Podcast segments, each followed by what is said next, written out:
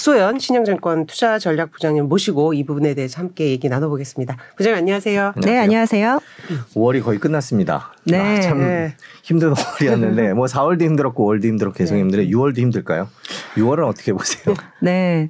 뭐 가정이 바뀌면 결과가 바뀌는데 네. 이 가정을 결정하시는 분들이 음. 대부분 이제 높으신 분들, 중앙은행 장이라든지 네, 네. 아니면 이제 뭐 정치인들이라든지 근데 그래서 올해 하반기는 정치 이벤트를 좀 챙기시는 게 굉장히 중요할 음. 것 같습니다.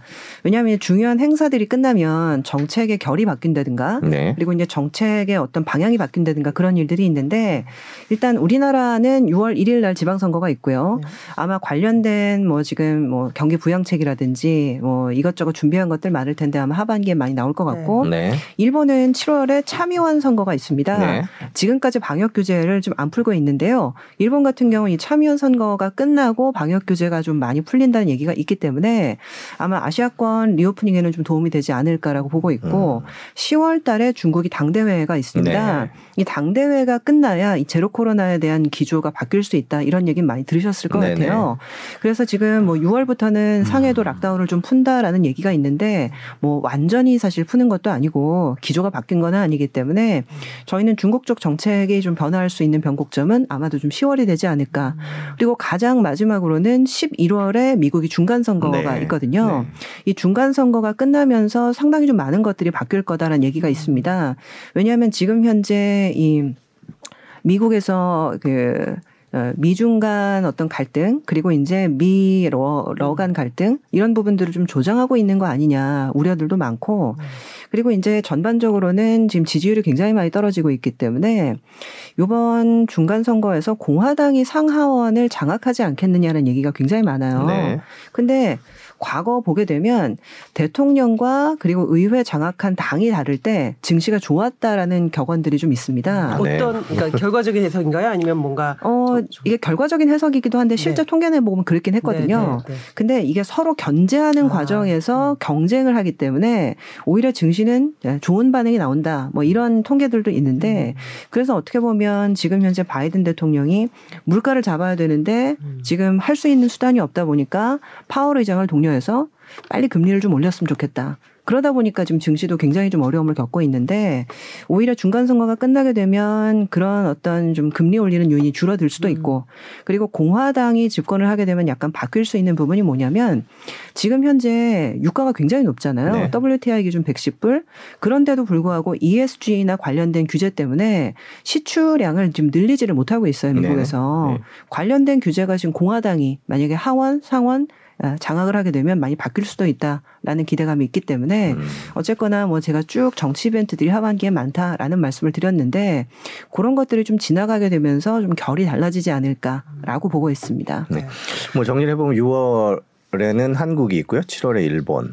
그러니까 일본은 7월이고요. 그 다음에 10월이 중국. 10월이 중국이고 11월이 미국이고요. 맞습니다. 우리랑 음. 관련 있는 나라들의 정치 일정이 쭉 있다 보니까 그 전후가 좀 달라질 것 같긴 한데 뭐 하나하나 한번 얘기를 해볼까요? 미국 얘기를 계속 하셨으니까 그러면 미국은 11월 달 전까지는 지금 이런 상황이 계속 되나요? 정치적으로만 보면 경제적으로 중간에 많이 있을 것 같은데 FOMC나 이런 것들이 계속 진행이 될 것 같긴 한데요. 그렇죠. 지금은 사실 물가가 안 잡히고 있거든요. 뭐 지금 YOY, 그러니까 전년 동월비 로 보게 되면 CPI, PPI 다 떨어지고는 있는데 중요한 건 전년 동월비로는 떨어지는데, 그러니까 전, 전월보다는 YOY가 떨어지긴 하는데 예상치보다는 다 지금 높게 찍히고 있거든요. 그러다 보니까 지금 애가 타서 음. 계속 좀 빨리 금리를 올려야 된다는 얘기를 좀 하고 있고 아마 지금 일정으로 보게 되면요. 6월 달, 7월 달, 9월 달, 11월 달 이렇게 FOMC가 있는데 지금 6월 달, 7월 달에는 금리를 50bp씩 올릴 예정이고요. 네. 9월 달, 11월 달부터는 약간 스텝을 좀 느리게 가서 25bp씩 올린다라는 얘기가 있습니다. 그럼 그게 좋은 거 아니냐? 근데 아직은 좀 불투명한 게 왜 9월부터 25bp를 올리냐면 그 달부터 QT라고 해서 자산 긴축의 속도가 두 배가 되거든요. 네, 네, 네. 그러니까 이제 이런 부담이 있는 상태이기 때문에 금리를 많이 올리지 못하는 상태도 좀 있고, 그럼 미국이 지금 현재 금리를 올리고 있는데 유럽과 사실 일본은 아직까지 금리도 지금 하나도 못 올렸고, 심지어 이제 QE도 하고 있거든요. 네. 게 이제 양적 완화니까. 네. 그래서 지금 하반기에는 지금 유럽도 금리를 올린다고 하고 있고요. 저도 사실은 깜짝 놀란 게, 아, 유럽이 지금 예금 금리가 마이너스입니다. 음, 네. 알겠습니다. 네. 8년째 마이너스거든요. 그러니까 어떻게 보면 지금 이렇게 인플레인 상황에서 미국이 연초가 연초부터 아직도 채권 사고 있어? 이런 비판을 굉장히 많이 받았거든요. 근데 이렇게 이제 물가가 날린데 아직까지 마이너스 금리야? 비판받기 굉장히 좀 쉽거든요. 네. 근데 사실 금리를 올린다라고 해가지고 물가가 잡히는 건 아닌데 최근 제가 외신을 보다가 좀 재밌는 기사를 봤던 게 통화 전쟁이라는 얘기가 예전에 많이 나왔었어요. 네. 왜냐하면 이제 우리나라도 미국한테 계속 공격을 많이 받았던 게 너네 통화 조작하고 있는 거 아니야? 내지는 뭐 외환 시장 조작하고 있는 거 아니야라고 해서. 그렇죠. 음. 그래서 통화를 좀 약세로 만들고 있다라는 공격을 굉장히 많이 받았는데 이제는 통화 약세는 필요 없다 이거예요. 음. 왜냐하면 수입 물가 경로로 인플레이션이 자극이 되기 때문에 우리나라 통화가 약하면 그만큼 수입 물가가 자극되는 거거든요. 네. 예, 해외 물건을 비싸게 사와야 되기 때문에 그래서 지금 미국도 유럽도 한국도 강달러가 필요해지고 있다. 그래서 역통화 정쟁이다. 뭐 이런 음. 얘기를 굉장히 많이 네. 하더라고요. 그래서 최근에 사실 유럽 같은 경우 금리 하나도 못, 올- 못 올렸는데 독일의 이제 중앙은행 총재가 예, ECB한테 계속적으로 압력을 넣고 있다고 음. 하더라고요. 왜냐하면 독일 같은 경우는 지금 러시아 의존도가 굉장히 좀 못- 높았기 음. 때문에 에너지발 인플레이션이 굉장히 좀 심한 상황이고 그러면 우리, 우리도 빨리 금리를 올려야 되지 않겠느냐. 음.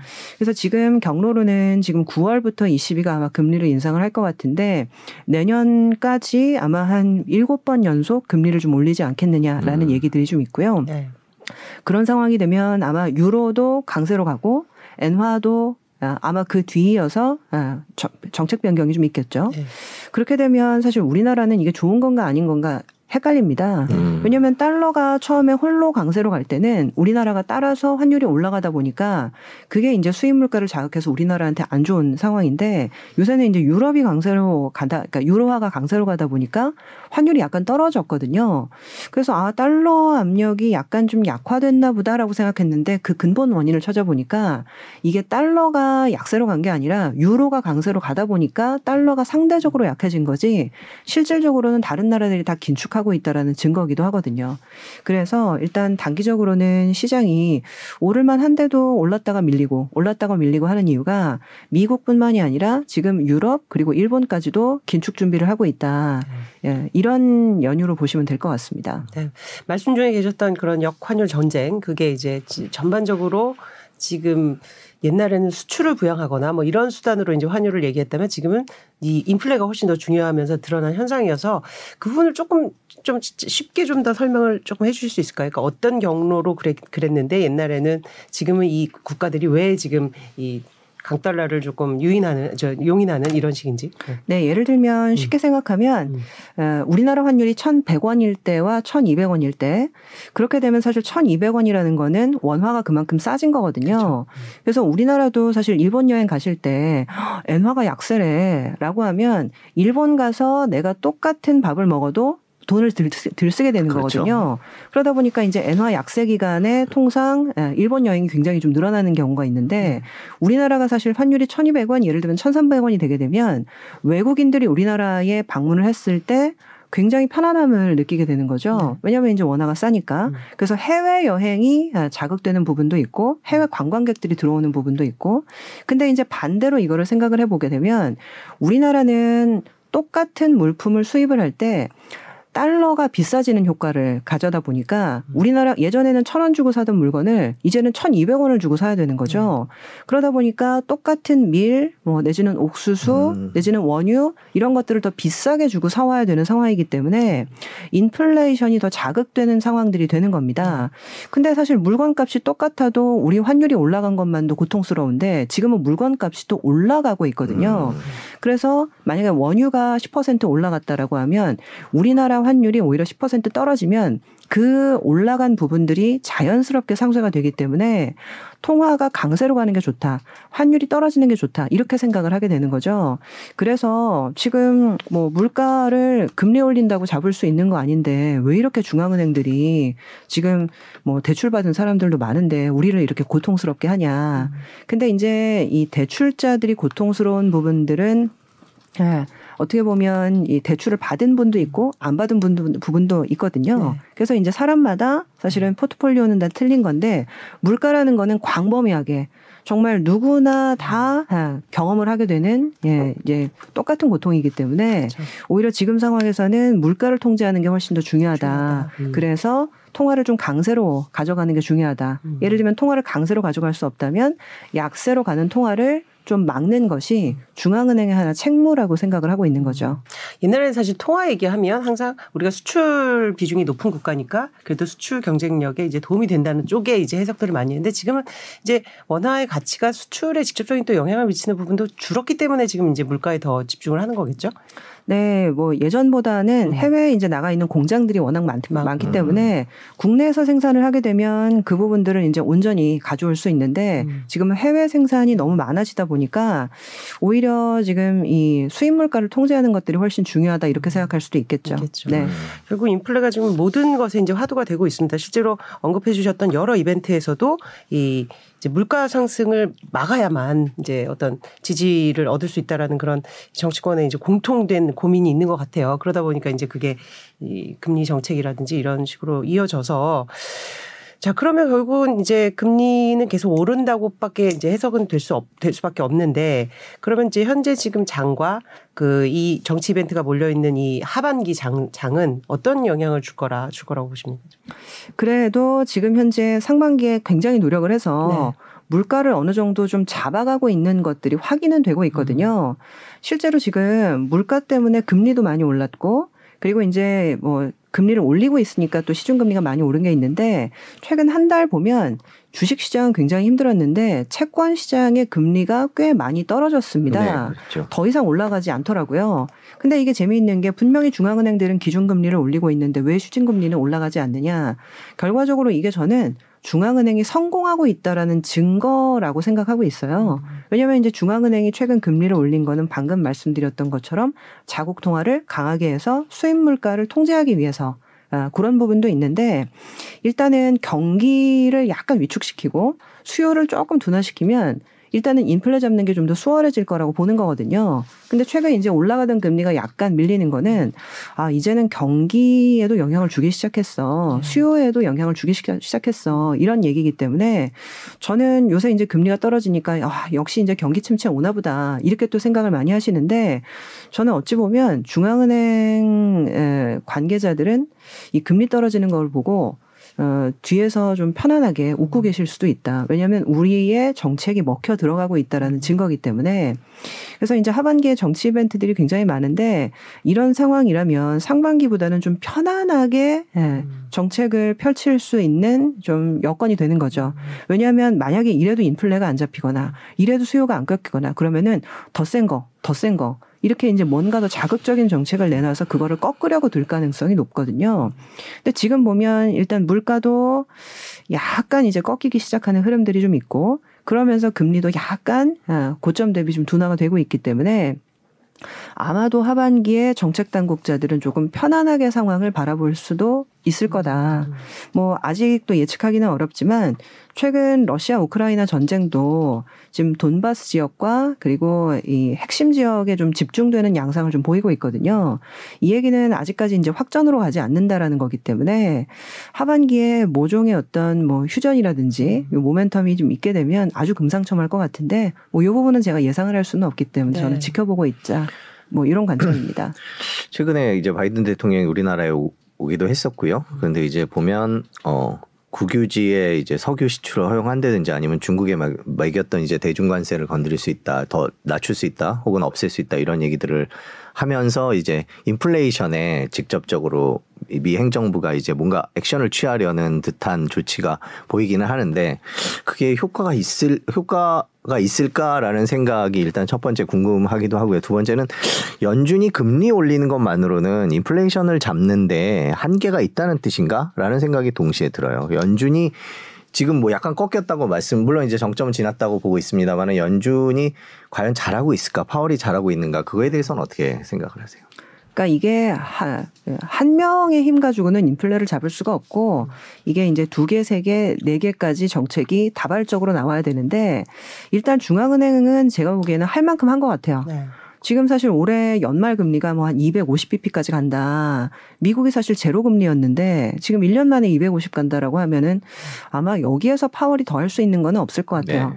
그래서 이제 하반기에는 사실 이 중앙은행 말고 물가나 칠수 있는 게 뭐가 있어. 뭐 이런 건데 방금 지적하셨던 것처럼 미국이 민간 기업이 석유 개발을 하는 게 있고요. 근데 국유지에서 이제 석유 개발을 할 수 있도록 트럼프 행정부에서는 많이 독려를 했었어요. 예를 들면 알래스카 뭐 이런 데 그렇죠. 있잖아요. 예. 예.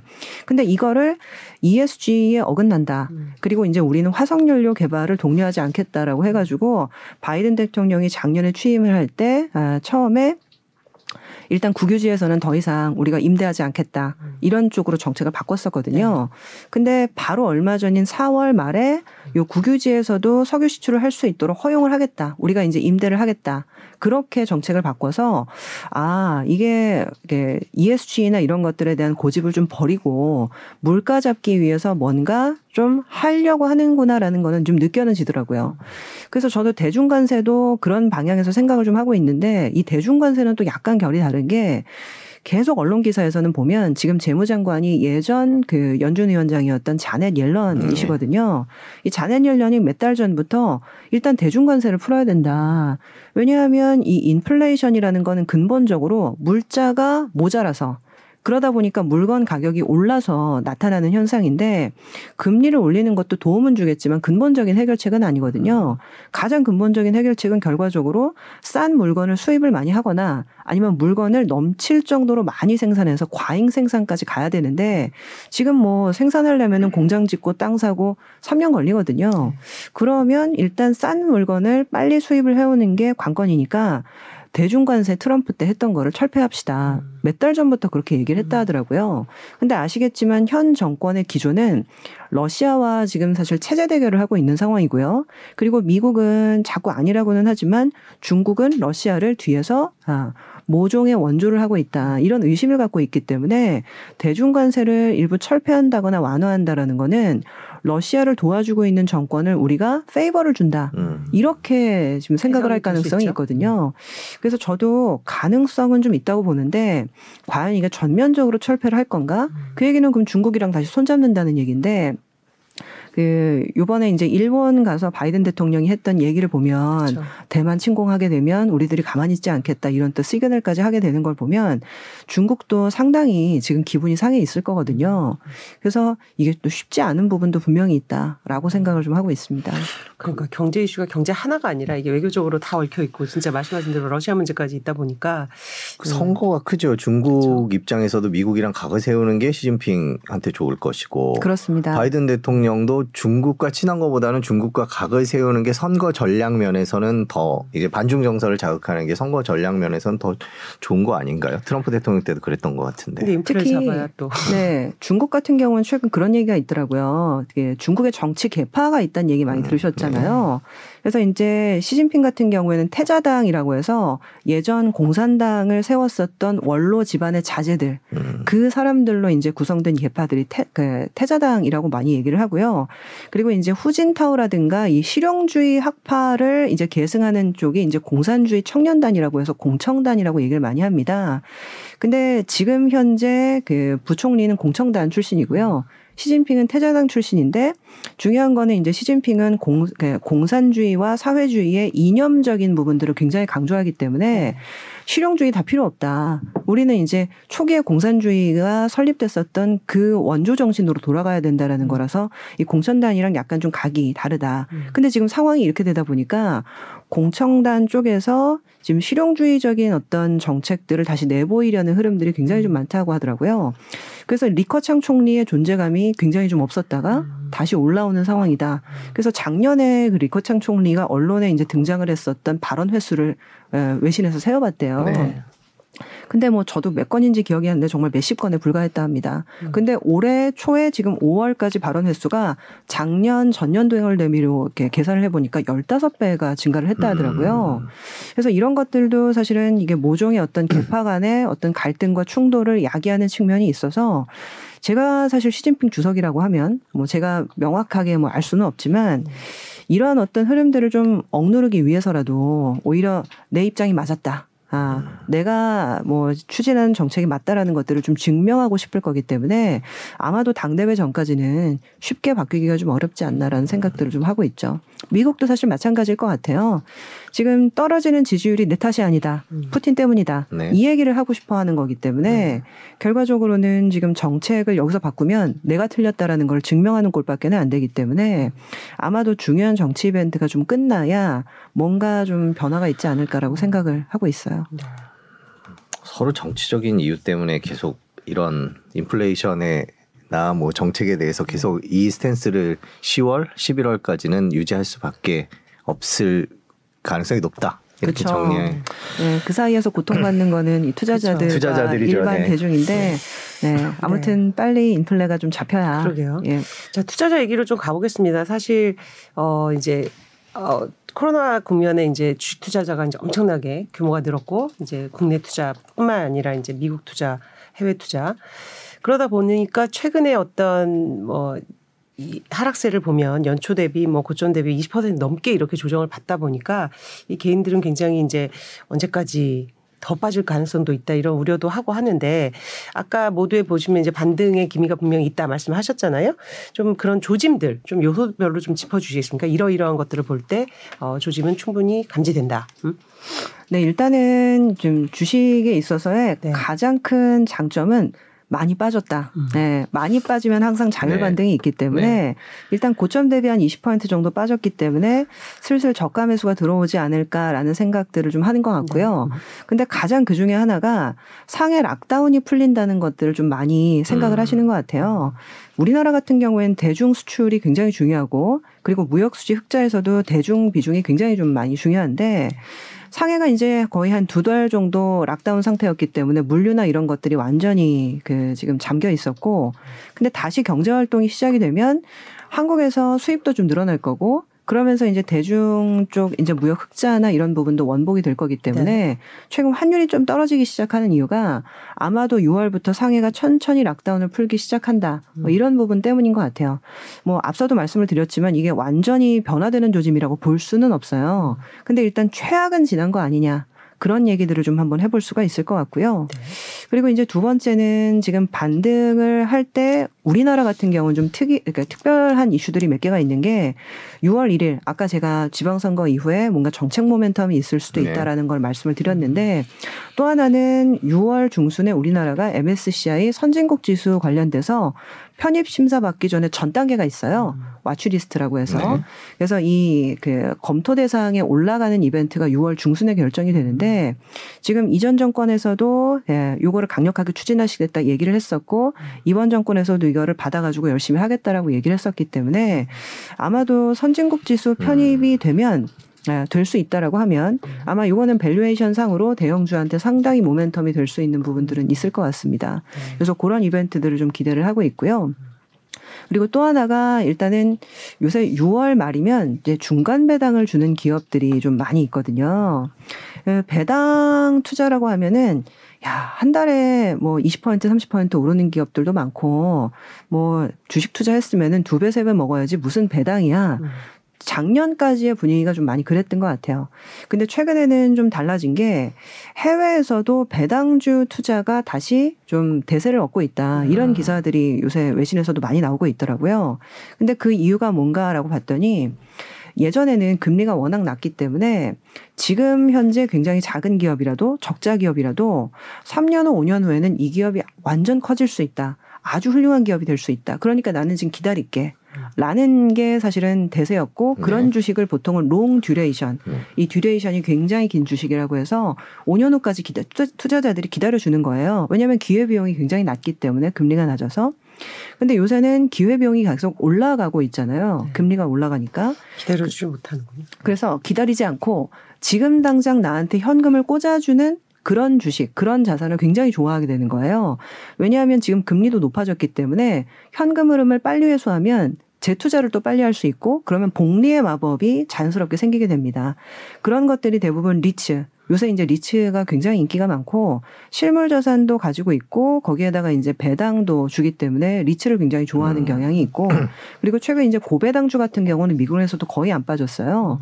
뭐 AT&T라든지 그리고 이제 알트리아라고 해서 이제 담배 회사 유명한 회사들이 있는데 그런 주식들은 올해 들어서 지금 10% 넘게 올랐습니다. 물론 이제 방어적인 성향이 있어서 그런 것도 있는데 기본적으로 이제 배당을 빨리빨리 주는 음. 회사들을 굉장히 좀 좋아하는 경향이 있고 그리고 최근에는 이제 국내 배당주보다 해외 배당주를 찾아보자 음. 이런 얘기를 굉장히 많이 하시는데 네. 그 이유가 우리나라는 배당을 1년에 한 번 주거나 내지는 반기나 분기해 주는 기업도 있지만 아직은 적거든요. 근데 미국 기업들은 대부분 3개월에 한 번씩 배당을 주는 대부분의 이제 분기 배당 기업들입니다.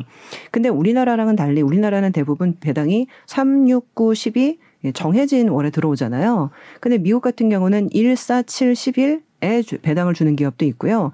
2, 5, 8에 10에 배당을 네. 주는 기업도 음. 있어 가지고 사실상 이런 배당 기업들을 잘 포트폴리오만 짜면 매달 매달 음. 달러 배당이 들어오는 거예요. 원화 배당이 아니라. 근데 최근 또 이제 환율이 굉장히 많이 올랐기 때문에 달러로 배당을 받고 싶다. 아, 왜냐하면 달러 현금 흐름이 계속 들어오면은 이걸 가지고 재투자도 해볼 수 있고 뭐 예를 들면 뭐 해외 여행이나 이런 데 갈 때 뭐 달러를 또 뺏었을 수도 있으니까 이 달러 배당 전략이나 이런 것들이 굉장히 또 요새 각광을 받고 있거든요.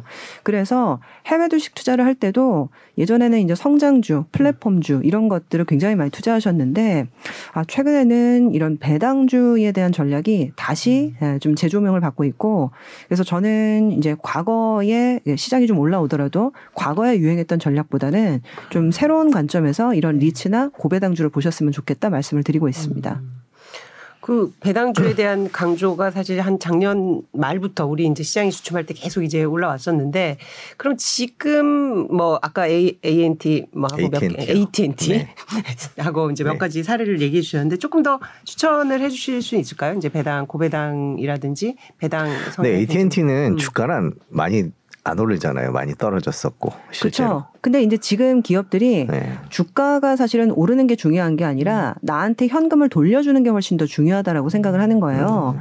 왜냐하면 지금 많이 올랐다가 지금 고점 대비 80%씩 떨어진 주식도 굉장히 굉장히 허다하거든요. 많죠. 네, 기술주 같은 네. 경우에는요. 뭐 사실 저희 아들이 굉장히 좋아하는 로블록스. 네. 로블록스 같은 경우가 저희 아들이 로블록스가 상장됐다고 하니까 어 그러면 나도 좀 사볼까라고 아, 네. 하면서 사달라고 본인이 하더라고요. 이용하니까, 네. 본인이 실제로 서비스.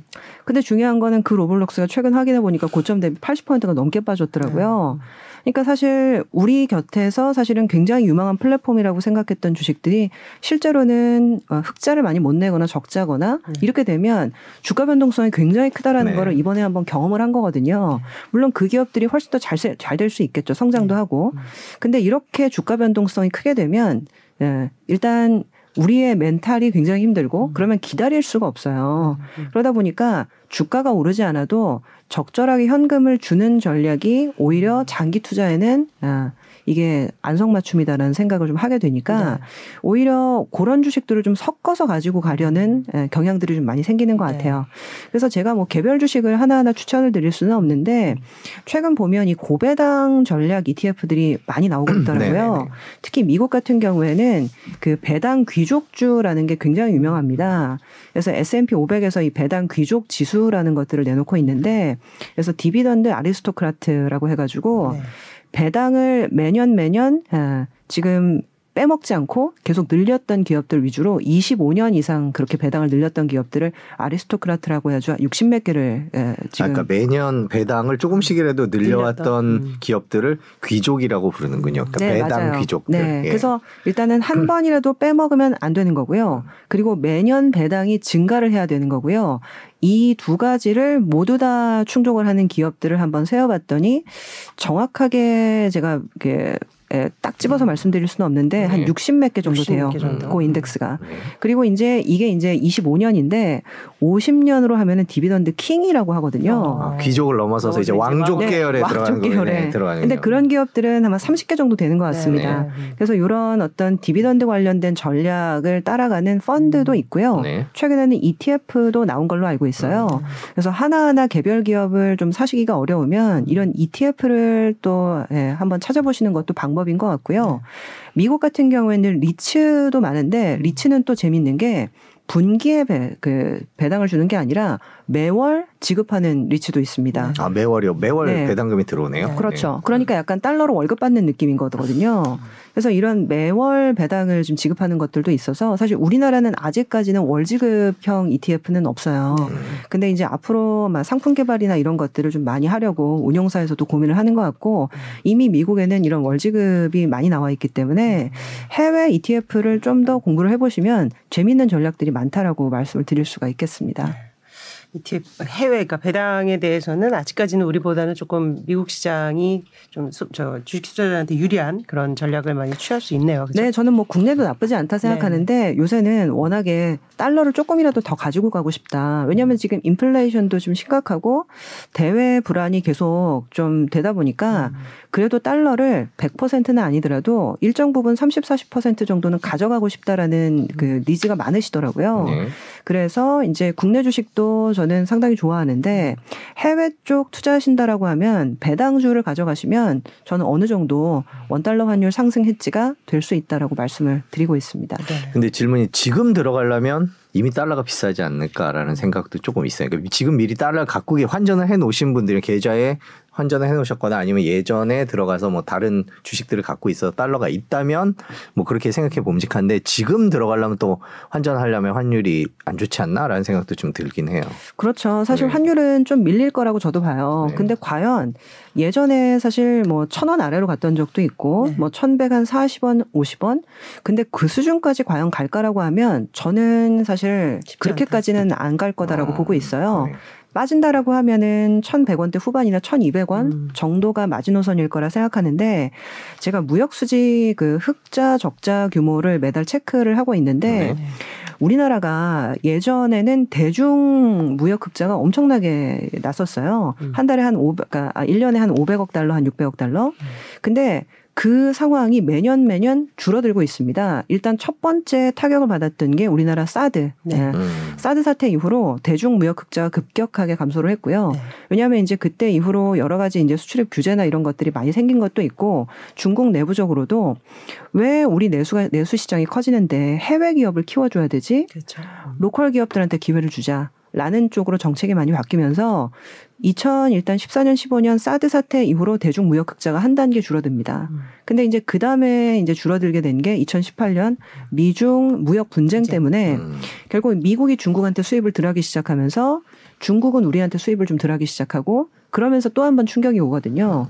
그리고 올해 세 번째 충격이 온 건데 결과적으로는 이 제로 코로나 lockdown으로 인해서 대중 무역 흑자가 이제 거의 어, 음. 제로 수준까지 가게 되는 거죠.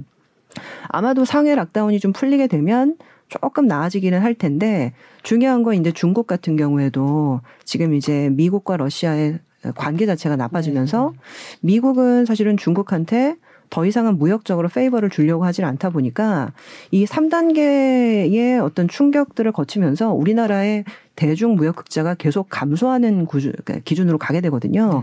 근데 중요한 거는 대중 무역 흑자가 항상 쿠션 역할을 해줬다는 거죠. 어떤 일들이 있어도 중국과의 어떤 무역 관계에서 우리나라가 달러를 벌어들이니까 네. 이 부분으로서 환율이 안정화될 수 있는 기제가 있었는데 그 부분들이 급감을 하면서 쿠션이 아주 두껍고 빵빵했던 게 얇아졌다고 생각하시면 돼요. 음. 그래서 환율에 대한 만충제가 좀 없어지면서 환율의 레벨이 예전에는 1,100원, 1,200원 그 정도를 생각하셨다면 50원, 60원 정도를 상하단을 올리셔야 될 것 같아요. 그래서- 그래서 1200에서 1300 사이 정도로. 음. 네, 그 정도가 일단은 좀 맞을 것 같습니다. 네. 상단을 1,300원은 넘지 않을 것이다. 이런 전망들 이제 증권사마다 조금 내놓는데 어떠세요, 부장님? 1,300은 좀 마지노선이다. 넘지 않을 걸로 보시는지 아니면 또 다른 불안 요소가 있을 걸로 보는지 환율 전망을. 네, 뭐 근데 지금 악재란 악재는 거의 다 나와 있는 네, 상태이기 네. 때문에 이 이상으로 올라가기는 어렵다라고 저는 생각을 좀 하고 음. 있고요. 실제로 코로나 사태에 사실은 극단적으로 환율이 한번 슈팅했던 적이 있는데 그때 장중 1290한 6원인가 정도 갔던 것 같아요. 네. 사실 어떻게 보면 코로나 상황이라는 거는 정말 몇십 년 만에 한 번 오는 경기 침체인데 네. 그때 기록했던 환율이 1,200한 90여 원이었기 때문에 음. 그 이상으로 올라가지는 않을 거다라는 정도는 보고 있고요. 근데 이제 떨어진다라고 해도 많이 떨어지기 어렵기 때문에 음. 아까 말씀드렸던 1,200원, 1,300원 박스 정도 그 정도가 적당할 것 같아요. 그러다 보니까 아, 환율 많이 안 떨어질 거면 뭐 한 3, 40원 떨어졌을 때 주식을 살 수는 있겠지만 아까 음. 말씀드렸던 해외 배당 주요. 뭐 많이 떨어지지 않을 거면 오히려 지금 장기적으로 적립식으로 보고 사시는 거니까 음. 저는 괜찮은 전략이라고 생각합니다. 네, 네, 해외 그 배당 ETF인데 제가 지금 급하게 음. 그, 그 배당 ETF 두 개가 어떤 기업을 갖고 있는지 10개 홀딩스를 제가 지금 막 컴퓨터로 캡처를 해서 음. 지금 보여드리려고 하는데 보면은 에너지 회사들 엑스모빌 같은 회사도 있고요.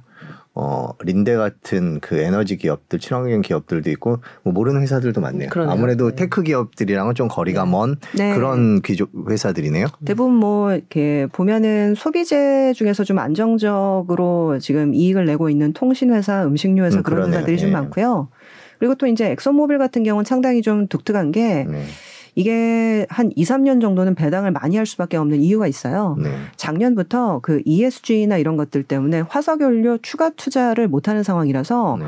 돈은 계속 들어오는데 음. 쓸 데가 없는 거예요. 아, 네. 음. 왜냐하면 이제 뭐 석유 시추를 한다든가 새로 사이트를 개발한다고 하면은 거기에다가 어, 아마 투자를 집행할 텐데 지금은 투자를 집행할 수가 없는 상황이에요. 음. 작년 같은 경우에 어떤 일이 있었냐면 유럽의 네덜란드 법정에서 예, 뭐 BP라든지 뭐 엑손모빌이라든지 쉐브론이라든지 이런 업체들이 이제 추가적으로 화석연료 투자를 하면 안 된다. 뭐 관련해 가지고 이게 이제 위법이냐 아니냐 뭐 다투는 법정이 있었거든요. 근데 거기에서 유럽 환경 단체들이 막 피켓을 들고서 뭐 악마들 물러나라 막 이러면서 네. 어, 굉장히 대대적으로 시위를 벌인 적이 있었거든요. 그래서 이제 결국에는 그때 에, 약간 이런 에, 글로벌 오일 메이저- 메이저들한테 좀 안 좋게 결, 결론이 나가지고 음. 추가 투자나 이런 것들을 좀 많이 못하게 되는 쪽으로 결론이 나버렸는데 네. 지금 어떻게 보면 그거에 대한 좀 punishment 벌을 그렇죠. 받고 있는 형태인 거죠. 음. 그래서 지금은 사실은 투자를 더 하고 싶어도 유가가 110불이라도 옴짝달싹 못하는 상황이라서 지금은 그거를 전부 다 배당으로 음. 지금 주고 있는 상태입니다. 다른 석유 회사들도 비슷한 상황이죠. 네, 뭐 미국 그 석유 회사가 더 그런 네. 편이긴 하고요. 네. 왜냐하면 미국 같은 경우에는 어, 투자자들한테 배당을 내지는 자사주 매입이든 배당이든 어떤 식으로든 돌려줘야 된다라는 게 있어서 음. 뭐 그거를 지금 네, 올해 내년까지도 지금 많이 환호를 하고 있는 상황이에요. 음. 그러다 보니까 이제 글로벌 석유 회사들 전반적으로 특히 미국 석유 회사들은 지금 배당을 많이 할 수밖에 없는 상황이고 나중에 투자를 많이 늘린다라고 하게 되면 정책이 바뀌겠구나. 라고 생각하시면 되는데 지금까지는 지금 뭐 큰 변화는 없는 상태예요. 왜냐하면 민주당 정권이고 바이든 대통령이 워낙에 파리 기후협약이라든지 ESG에서 강한 신념을 갖고 있기 때문에 일단은 지금 대통령이 바뀌기 전까지는 좀 어렵다라는 어, 얘기들이 많습니다. 그래서 이제 아까 처음 말씀드렸던 것처럼 혹시 연말 중간 선거 때 상원 하원이 공화당으로 바뀌게 음. 되면 뭔가 좀 기준이 바뀌지 않을까라는 얘기들이 있어요. 아까 이제 연방 정부가 소유한 토지에서 이 시출을 허가하는 그런 것도 말씀을 드렸는데 사실 지금 미국 전체 토지에서 연방 정부 그 토지에서 나는 석유량이 전체 산유량이 20%가 안 됩니다. 그러니까 사실상 거기에서 시출을 허가해도 크게 임팩을 주기는 어렵거든요.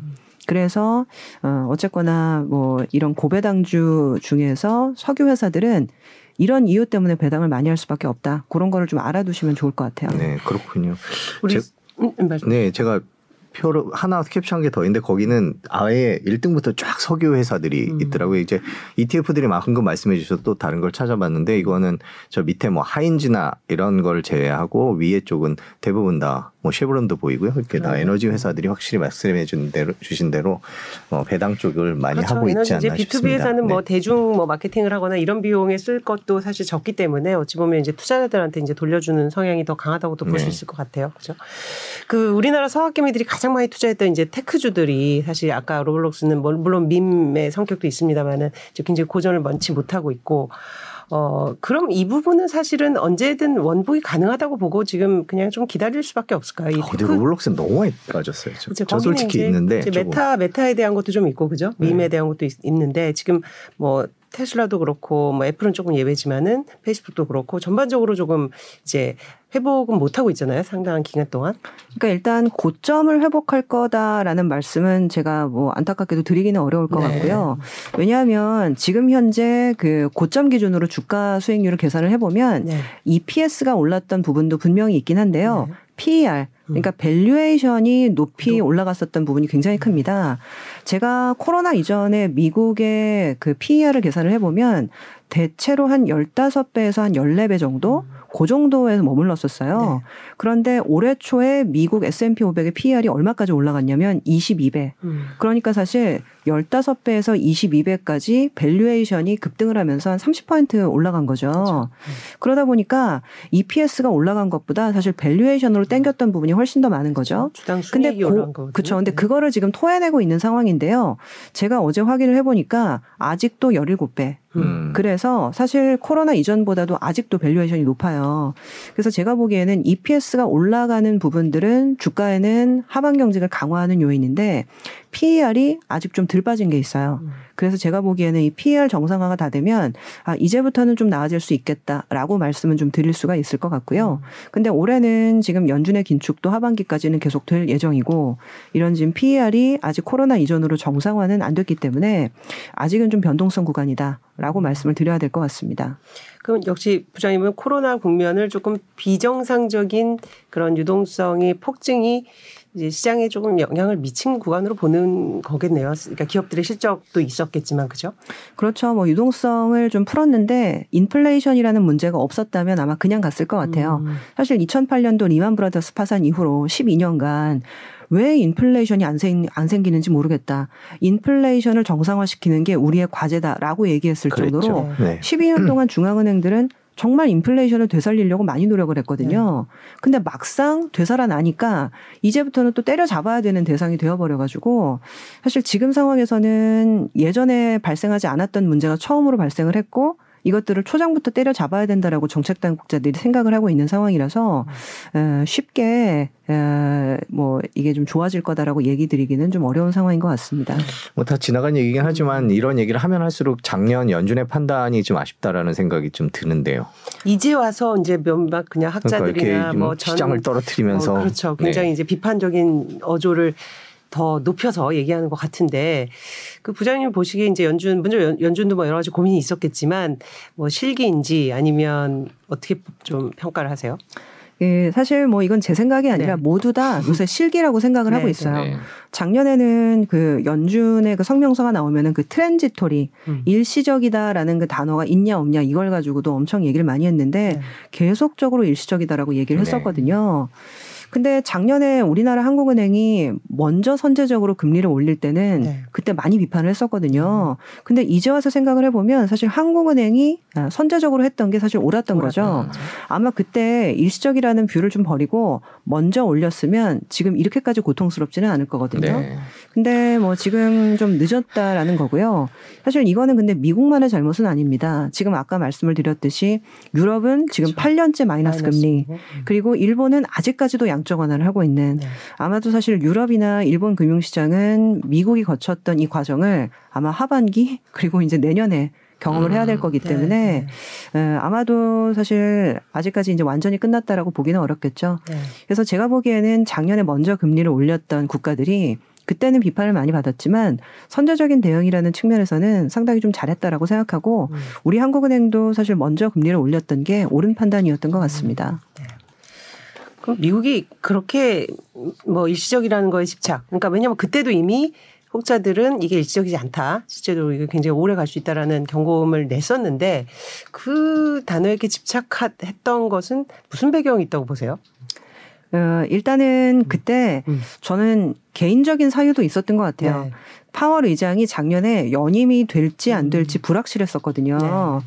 그래서 이제 가을쯤에는 다른 연준 의장이 들어올 수 있다라고 많이 얘기를 했었기 때문에 어, 이번 임기가 마지막이 될 수 있는데 내가 섣불리 정책을 바꾸게 되면 다음 오는 연준 의장한테 부담을 줄 수 있다라고 생각을 해서 그 전까지는 사실은 기조 변화가 명확하지 않았거든요. 근데 제가 파월 의장이 연임이 된 다음에 작년 한 11월에 처음에 이제 thank you 관련 때 thank you letter를 쓰게 되고 관련해서 연설을 하게 되는데 거기에서 갑자기 등장을 한 단어들이 있어요. 예전에도 제가 다른 방송 가서도 많이 말씀을 드렸던 부분인데 이전에는 보지 않았던 다- 단어들이 등장합니다. 인플레이션이 가난한 사람들을 더 가난하게 만든다. 음. 제가 그 문장을 보고 충격을 받았어요. 제가 2002년도에 증권회사 들어왔으니까 한 20년 했는데 제가 뭐 계속 매크로만 했었으니까 연준 연설문이나 이런 것들을 본 적 계속 봤을 거 아니에요. 이런 가난한 사람이 인플레이션에 더 고통을 받는다는 거는 굉장히 정치적인 문장인데 그렇죠.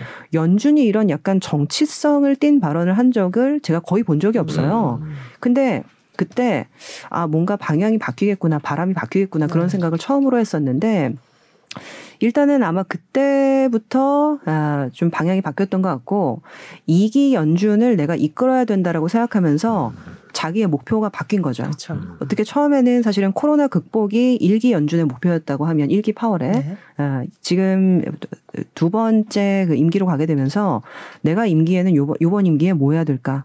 물가 잡아야 되겠다. 음. 아마 그래서 사실은 좀 방향이 바뀌지 않았을까 생각을 좀 하고 있습니다. 그러네요. 네. 그때 그 기조를 느끼고 음.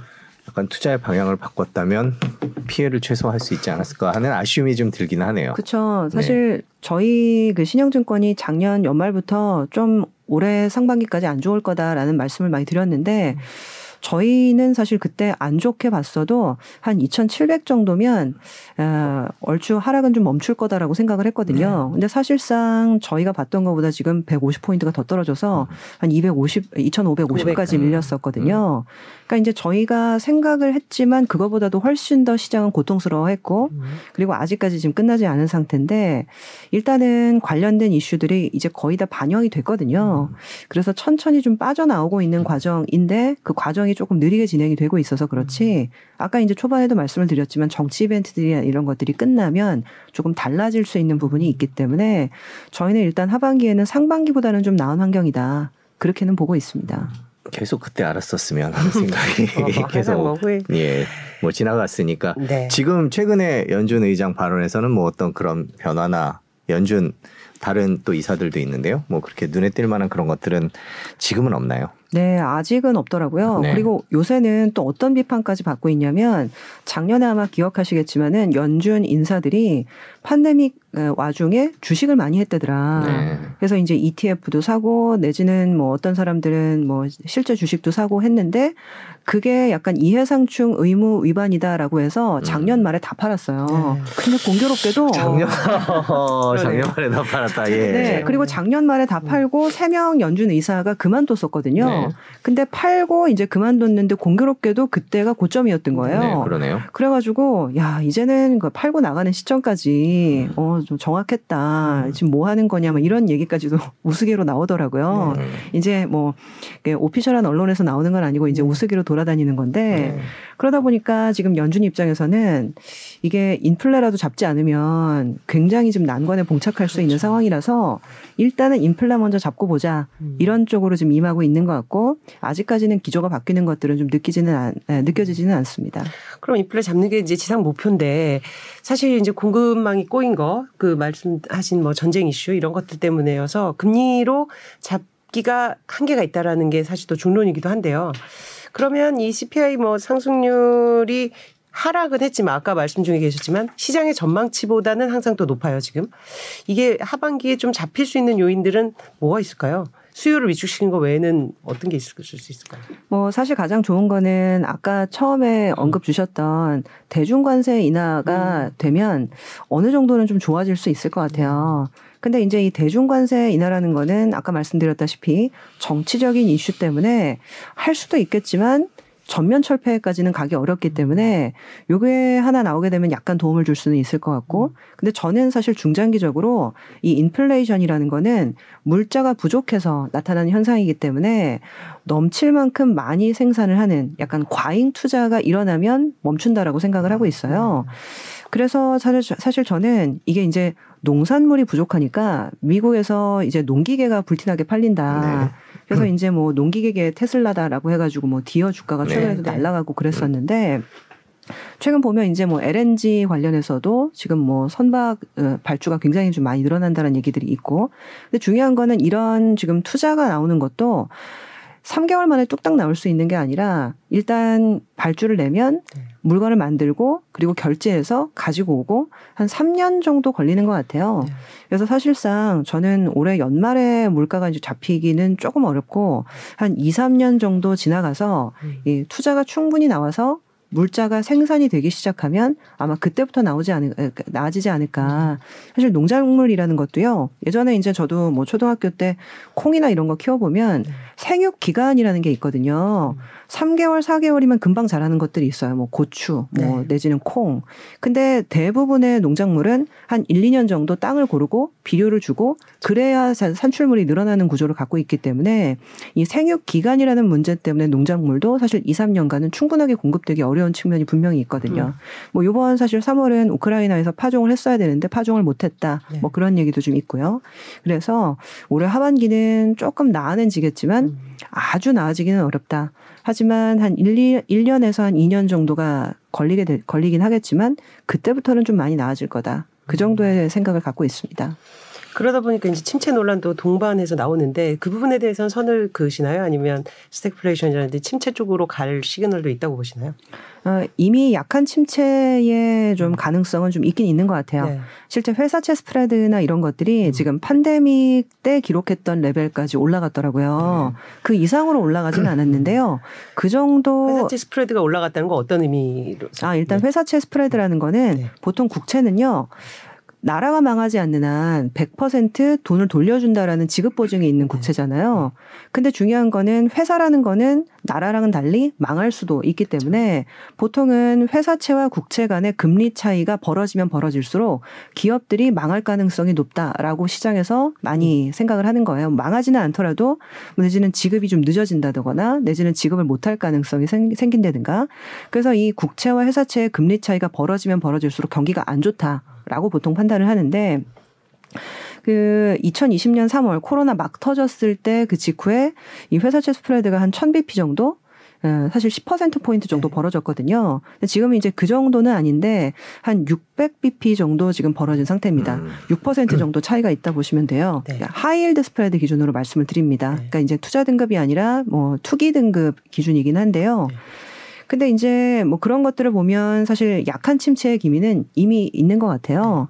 근데 중요한 거는 지금 현재 그 미국에서도 침체라고 보기에는 지금 사람들이 2년간 돈을 너무 많이 벌었다라고 얘기를 많이 하더라고요. 무슨 얘기냐면은 사실 기업들이 여기서 더 침체되면 돈을 못 갚을 거야라고 생각을 할 수는 있지만 최근 2년간 진짜 상장도 많이 했고요. 상장했다는 얘기는 기업들이 자금을 끌어모았다는 얘기거든요. 네. 그리고 금리가 너무 싸니까 이 기회에 회사채 많이 발행해야 돼 라고 해서 회사채도 많이 찍어서 실제로 기업들이 현금이 굉장히 넘쳐나요. 그럼 개인들은 어떠냐?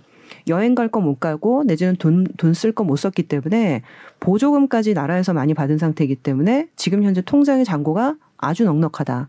그렇게 보면 일부 대출이 많거나 내지는 뭔가 이제 빚을 걸어다가 뭐 투자를 했거나 이런 케이스는 좀 힘들어지겠지만 전체 나라 평균으로 봤을 때는 지난 2년간 뿌려놓은 돈이 너무 많고 그 돈이 사실 예, 기업과 가게의 곳간에 쌓여 있기 때문에 생각보다 강한 침체는 아닐 거다라는 여론이 지금 미국에서는 많은 것 같아요. 그래서 저도 사실 그렇게 생각을 좀 하고 있고요.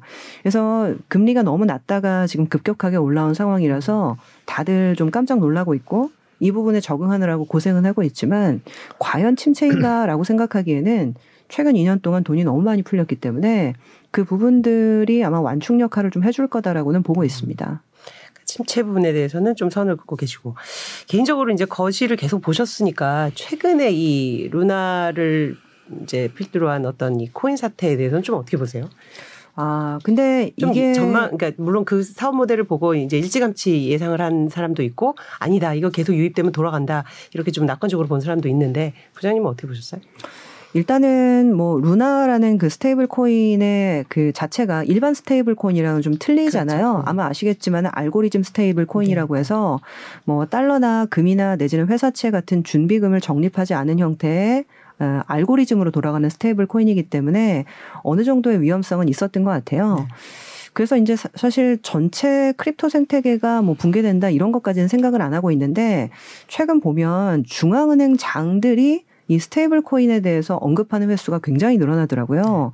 저는 이걸 보면서 제가 아까 물가를 잡기 위해서는 강한 통화가 필요하다라고 말씀을 드렸는데 유로화가 강해야 유럽 물가를 잡고 달러가 강해야 미국 물가를 잡을 수 있는 거예요. 그러다 보니까 오히려 강한 통화를 원하기 때문에 crypto를 좀 억누르는 방향으로 정책이 전개가 되고 있다라는 느낌은 좀 갖고 있어요. 그래서 얼마 전에도 사실은 이게 논란이 있을 수 있는 발언인데 ECB 총재가 예전에 이제 IMF 총재를 지냈던 라가르드라는 여성분이거든요. 이분이 어 crypto라는 거는 비트코인이라는 거는 원래 가치가 없는 거다. 너무 단정적으로 얘기를 하시더라고요. 네, 네. 그래서 아마 사실은 지금 코인이나 내지는 crypto 생태계에 관심이 많으신 분들은 굉장히 좀 반발을 하실 수 있는 문장인데 음. 저도 그 정도까지 표현할 필요가 있나라고 했는데 너무 단정적으로 얘기하시길래 이거는 어떻게 보면 상당히 좀 정치적인 내지는 정책적인 목적을 갖고 있는 발언이다라는 생각이 많이 들더라고요. 네. 왜냐하면 지금은 유로화 강세가 물가 통제를 위해서 그 어느 때보다도 필요한 상태이기 때문에 오히려 유로화 강세를 좀 해칠 수 있는 어, 어떤 기제로서 crypto를 보고 있다라는 느낌이더라고요. 그래서 어떻게 보면 사실은 루나 사태는 하나의 어떤 알고리즘 stable coin에 일어날 수 있는 좀 하나의 좀 예, 안타까운 음. 사건이라고 보는 건데 전체 crypto 생태계를 보게 되면 지금 현재 아까 역통화 정책이라고 말씀을 네. 드렸던 이 부분과 좀 대척점에 서 있는 것들이 있어서 안정화는 되겠죠. 음. 지금 너무 많이 빠졌으니까. 근데 이제 예전 가격으로 돌아가기에는 이러한 어떤 중앙은행들의 정책이 바뀌어야 좀 더 이렇게 큰 시세를 기대할 수 있겠다라는 정도로 보고 있습니다. 네.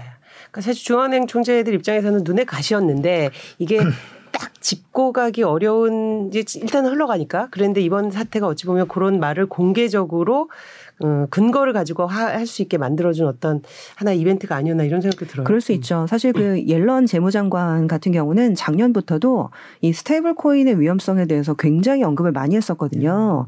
사실 이 에, 알고리즘 stable coin이 아니라 일반 stable coin들은 우리가 달러를 일대일로 적립을 하고 있기 때문에 우리는 전혀 문제가 없다라고 보통 얘기를 하는데 요새 이제 이 stable coin들도 따져 보니까 달러를 적립한 게 아니라 CP를 들고 있고 내지는 뭐 미국 단기 국채를 들고 있어서 이 단기 국채라는 것들은 그래도 가격이 변동하거든요.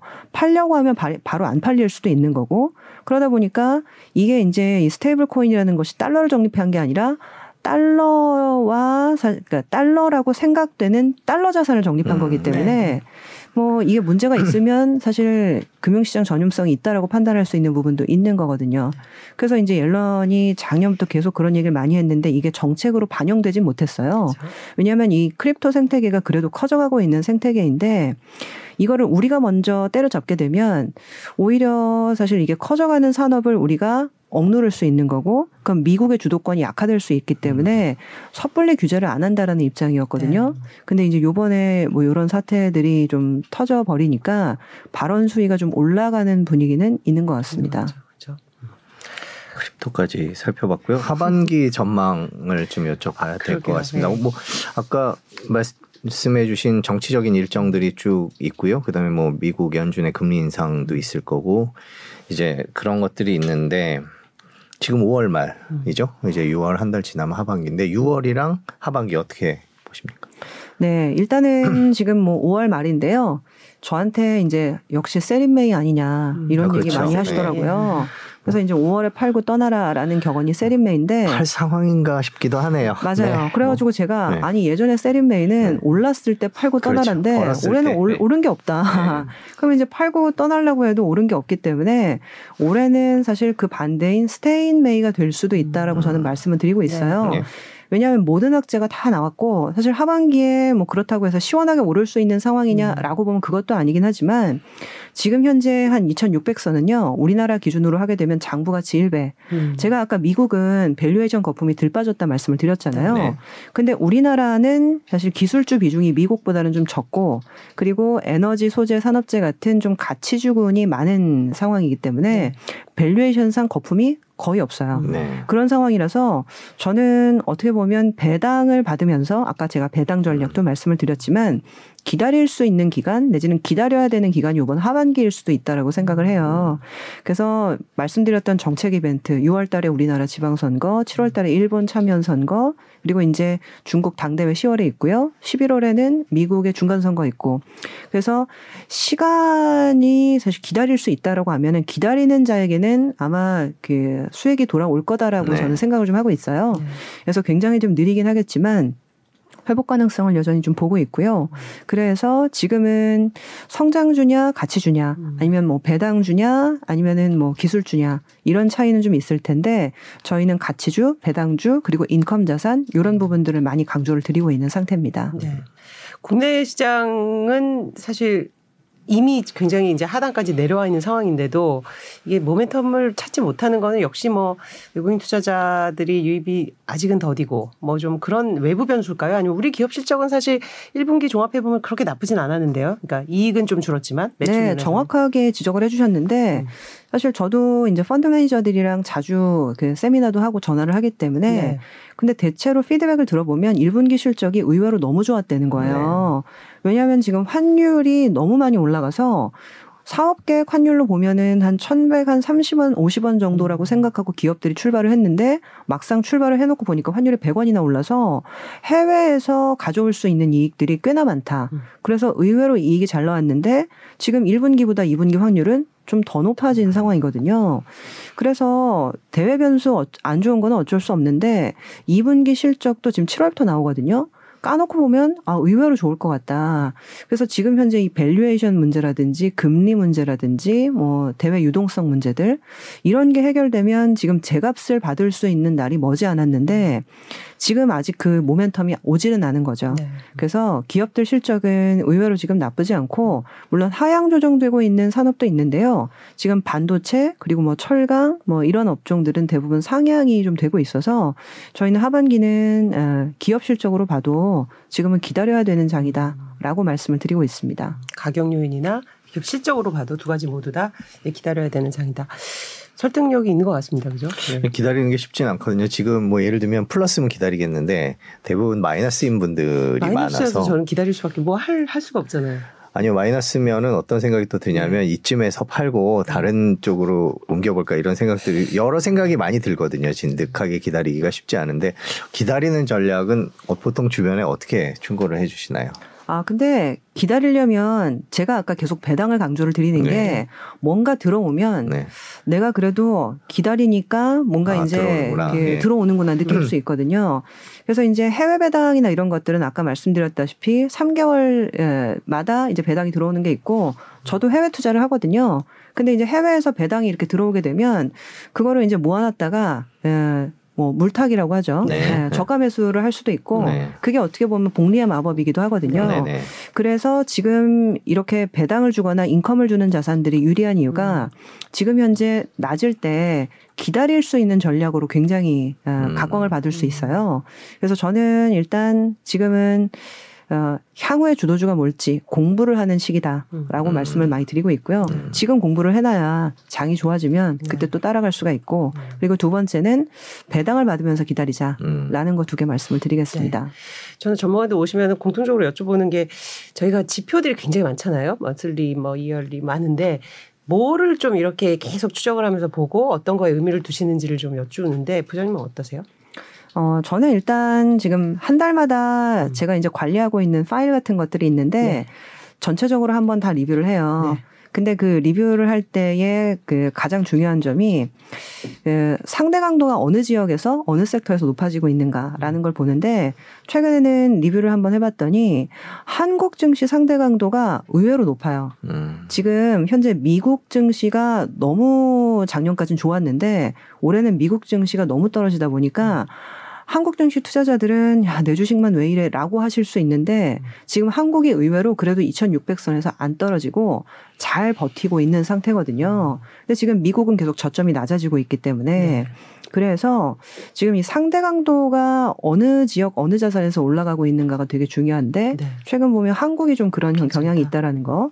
그리고 이제 또 하나 좀 독특한 게 올해는 이머징보다 선진국이 더 많이 빠졌습니다. 음. 이게 또 독특한 게요. 예전에는 미국이 금리를 올리면 당연히 이머징을 아, 이렇게 팔아야 되고 그렇죠. 이머징이 안 좋을 거라 생각하는데 올해는 아마 예전에도 말씀드렸던 것 같은데 원자재 수출국들 경기가 워낙 좋다 보니까 음. 지금 이머징이 오히려 안 빠져요. 그리고 선진국 중에서도 지금 영국 증시가 올해 YTD로 플러스예요. 음. 근데 영국 같은 경우가 이제 뭐 BP라든가 그죠. 아. 내지는 뭐 금속 기업들 뭐 상당히 석탄. 많아가지고 네, 네. 석탄도 그렇고 그래서 영국 증시가 상당히 좋아요. 그리고 영국 같은 경우 이제 몇 년 전에 이제 브렉시트 네. 했었잖아요. 근데 지금 브렉시트가 이제 와서 생각해 보니까 신의 한 수였다. 음. 왜냐하면 지금 유로화와 네, 이런 그렇죠. 유럽에 묶여 있었으면 사실 문제가 같이. 많았을 텐데 음.